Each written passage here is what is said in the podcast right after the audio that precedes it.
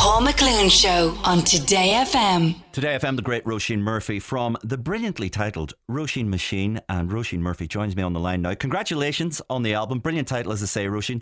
And uh, it's it strikes me that the, the, the last project, that dreaded word we, we had from you, was a series of 12 inch singles. Uh, you absolutely stood by your word in not making an album as at all. They, they were all kind of standalone things, all, all a series, but all very, very much separate entities.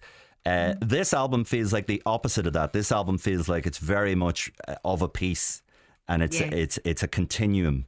Would that be accurate? Yeah, I mean, the idea behind this record, really, to begin with, was we were referencing dubbed out disco. So, disco that had kind of been other records, maybe repurposed, or that had been disco and then kind of made more into proto house. Hmm.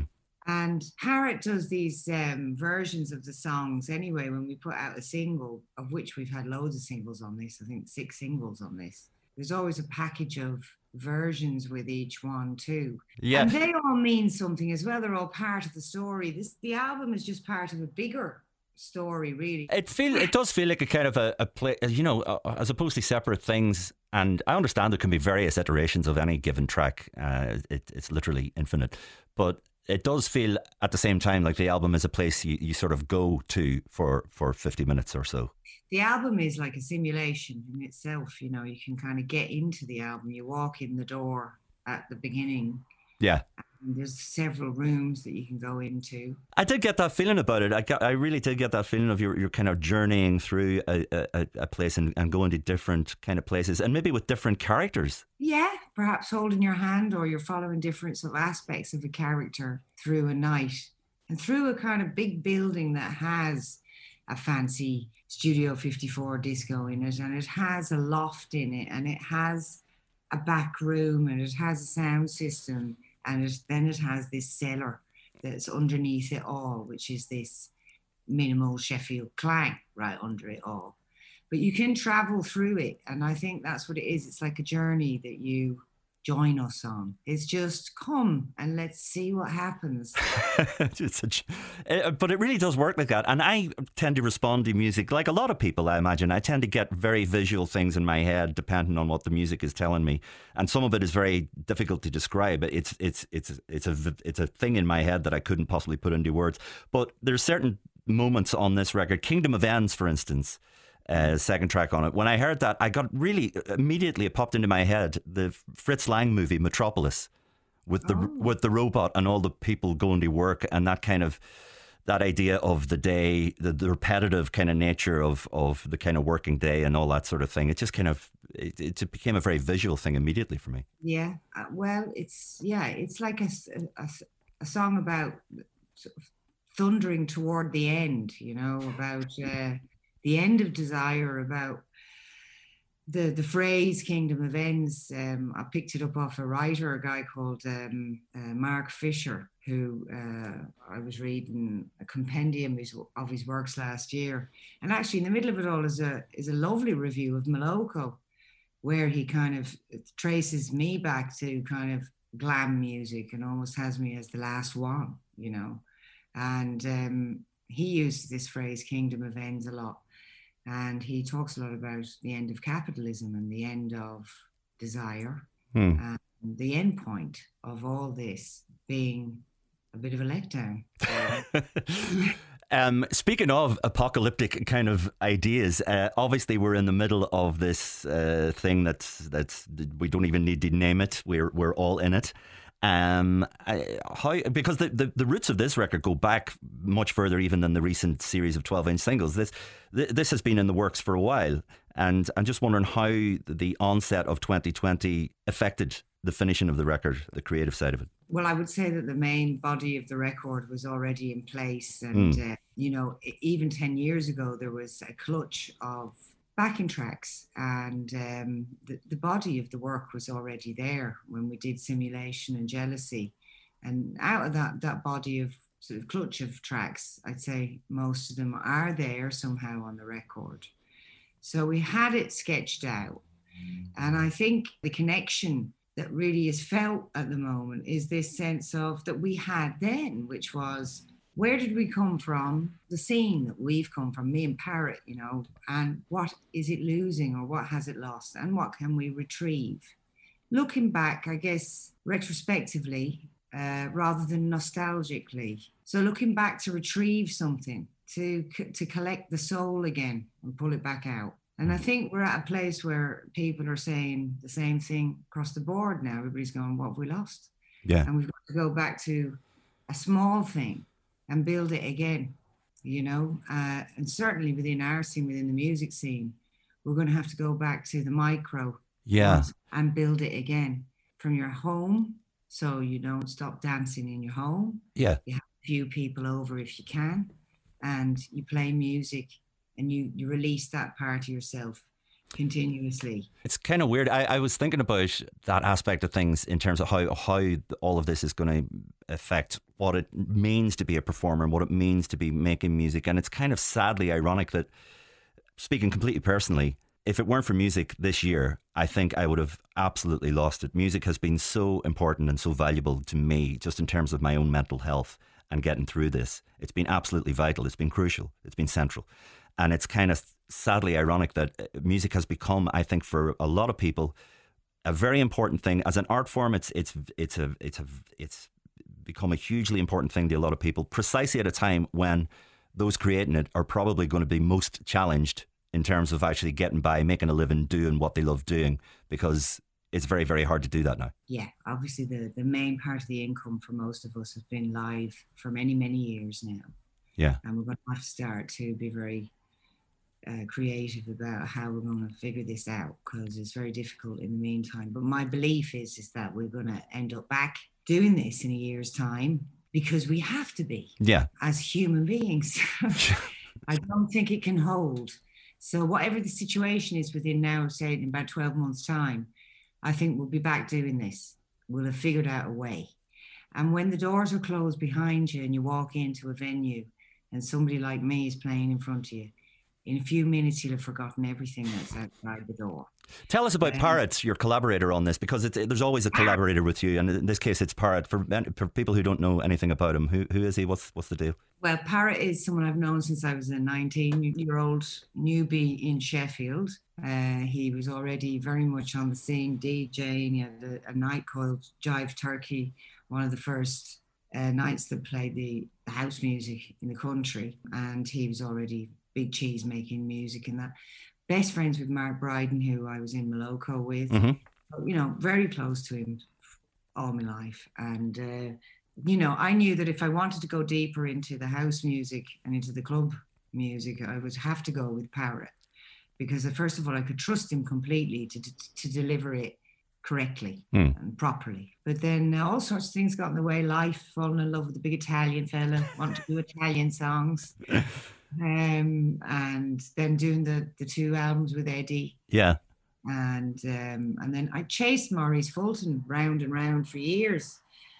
So as soon as he was ready to do with work, I had to drop everything to do with him. But Parrot was ready to um, put out Incapable, and Narcissus was pretty much there as well when I was working with Maurice. So that was as soon as Maurice stuff was done, we put out Incapable on his imprint, Bitter End, just very limited vinyl, I think 500 vinyl.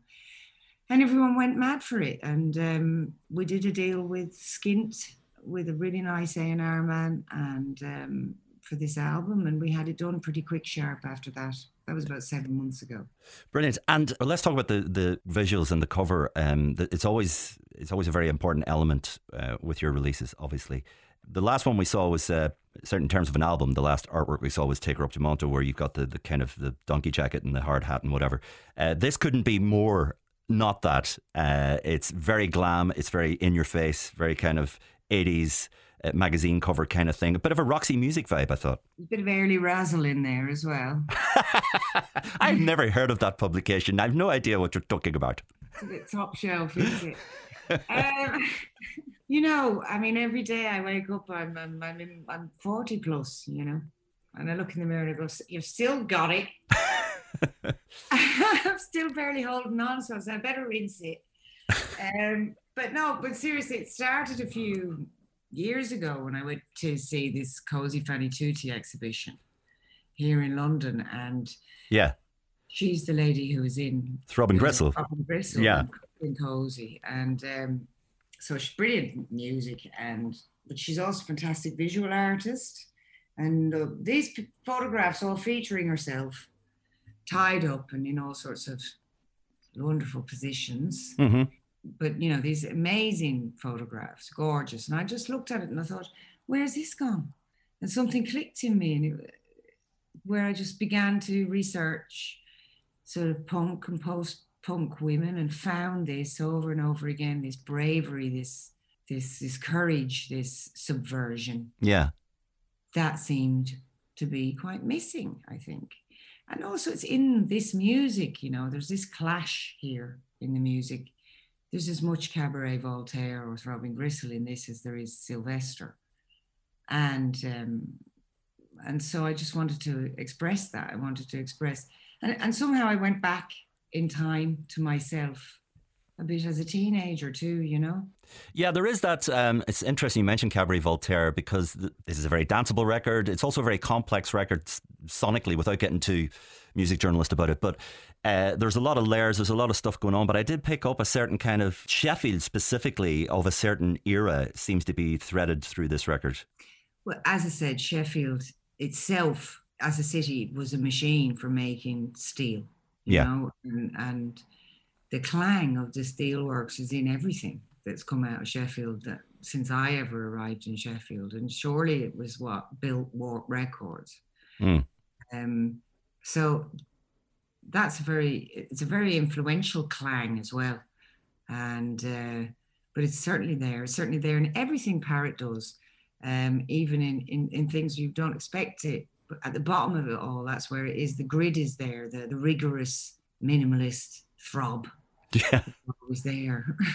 absolutely. And people who listen to the record will, will immediately hear exactly what we're talking about. By the way, uh, you do have to listen to this record in sequence. I, I've got a confession to make. I didn't have a physical copy of it when I was listening to it first, so I was relying on the dreaded Spotify.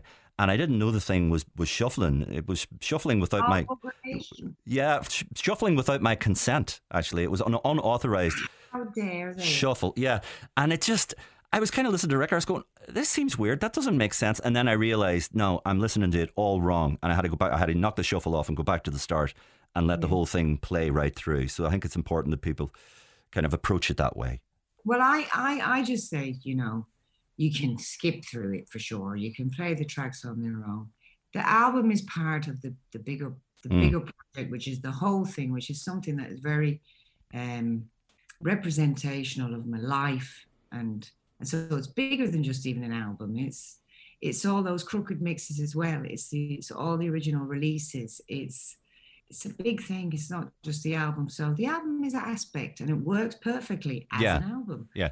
Yeah. Well, the shuffle did confuse me, but I, I'm getting to that age, I suppose. Anyway, what's what, what is the next thing? Because there, there's always a next thing with you, and I know there must be a next thing. What is it? Well, I, I, I did a lot of writing in, in lockdown and I had most of this one written, so I didn't have much to do on this. So I started to fiddle away on the next one. And uh, I'm nearly there with that. That's going to be a magic record too, uh, the one that I'm doing with Koze. Right. Mm. So you've been in, So, you, you've been back in the studio already. Well, I guess we've been doing this for nearly five years. All right. me and him tinkering away as well. It's the modern way. I have several things on the boil, you know. Hopefully not too many, you know. I have at least I've I've, I've got two things on the boil. This will be nearly finished, and then the next thing will be. I think I've told you about it before, the the dub stuff Yeah. after that, and then you know I don't know about music after that, but I definitely want to concentrate more on film as I get a bit older. I have a fascination with faces and have real desire to work with other performers and see other performances under a microscope. And filmmaking, are we talking short films? Are we talking art house kind of films? Are we talking a full length movie that you scripted? Uh, You know, any of those things really. I, I, I guess I've ideas for all sorts of things to do with film. Mhm. The main the main desire is to work with other performers. The main desire is to is as I said to put the microscope on another face and to um to help take bring out a performance or just even just to observe and to be around it because it's magic. Yeah. You know? But you did you did get a, a you, we got a taste of what your filmmaking vision might be with the Fat White family, of course, not that I long. did. I did, and they were great performers, you know. So it was just a joy to watch them kind of dress up and change character and turn into an old granddad and a grandma, and or you know, just to bring it out of them and to make them laugh and to ease them into it, and then to put the camera on it and to see the magic happen. It just it gives me a buzz. I absolutely love it, and um, I've got stories to tell, and I have this fascination with the face and people's faces, and I think that's really all you need. Well, we look forward to uh, seeing more. We look forward certainly to hearing more, and we look forward to hopefully sooner than later seeing you back on a stage uh, as soon as that can possibly happen. Roisin Machine is out now. You should get it. You can skip through if you want. You heard it from the woman yourself, or go, take my approach and listen to it from start to finish. Just beware the shuffle, but uh, do get it. Do dance to it either by yourself or with your mum or whoever happens to be handy. Uh, it's a great record, and uh, congratulations on it once again, Roisin. Thanks, Paul.